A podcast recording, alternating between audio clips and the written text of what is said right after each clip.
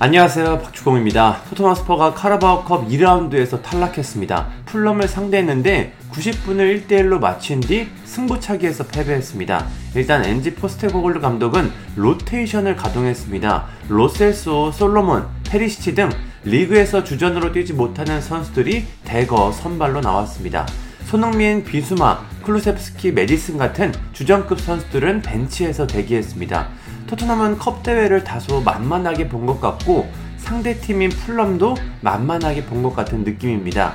2라운드긴 하지만 풀럼은 최근 아스날과 2대2로 비길 정도로 저력이 있는 팀이라 주전 선수들이 대거 나와도 이길까 말까 그런 팀인데 아니라는 선택을 했습니다. 결국 선제골을 내주고 히샬리성의 동점골이 나온 뒤 급하게 주전 선수들을 투입했지만 결국 승부차기에서 패배했습니다. 승부차기에서도 산체스가 세 번째 키커인 것도 결과적으로 아쉬웠습니다. 물론 팀 내부에서 평소 훈련을 보고 결정했겠지만 산체스의 실축을 보니까 이게 참 더욱 아쉬운 선택이 됐습니다. 토트넘은 유럽 클럽 대항전에 나가지 않기 때문에 사실 리그컵이나 FA컵에서 우승을 노려야 합니다. 프리미어리그에서 우승을 노리는 건 난이도가 너무 높죠. 이번 패배로 이번 시즌도 무관의 가능성이 더욱 높아졌습니다. 경기가 끝난 후 토트넘 팬들은 어떤 반응을 보였을까요? 댄맨이라는 팬은 이렇게 열심히 뛰지 않는 선수들을 선발로 내세우면 당연히 받아들여야 하는 결과다. 여기에는 이번 시즌 이적설이 돌고 있는 선수들이 선발로 나서는 것도 포함된다. 라고 말했습니다. 존 케인이라는 팬은 왜 산체스가 경기장에 있지? 왜 산체스가 페널티킥을 차지? 왜 산체스가 아직도 토트넘 선수지? 라며 분통을 터뜨렸습니다. 게리라는 팬은 엄청나게 실망스럽다. 새로운 시즌, 새로운 우승 트로피를 얻을 수 있는 또 다른 기회가 사라졌다. 라고 말했습니다. 스티브라는 팬은 난 프로다운 포스테코글루 감독을 매우 지지하지만 오늘 경기에 대해서는 이해할 수가 없다. 유일한 답은 컵 대회는 중요하지 않아서 실험적인 경기를 활용했다. 라는 것이다. 그리고 산체스가 페널티킥을 차게 놔둔 것인가?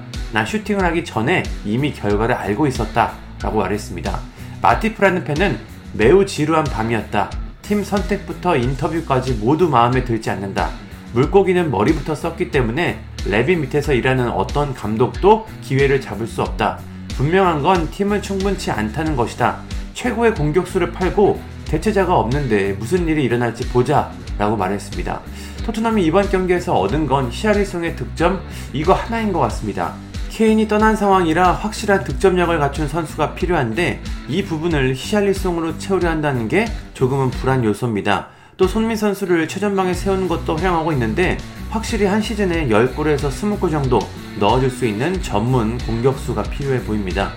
이제 토트넘은 오는 2일 밤 11시 번니 원정을 떠나는데요. 분위기가 잠시 주춤한 토트넘이 이 경기에서는 또 어떤 결과를 얻게 될지 참 궁금합니다. 감사합니다.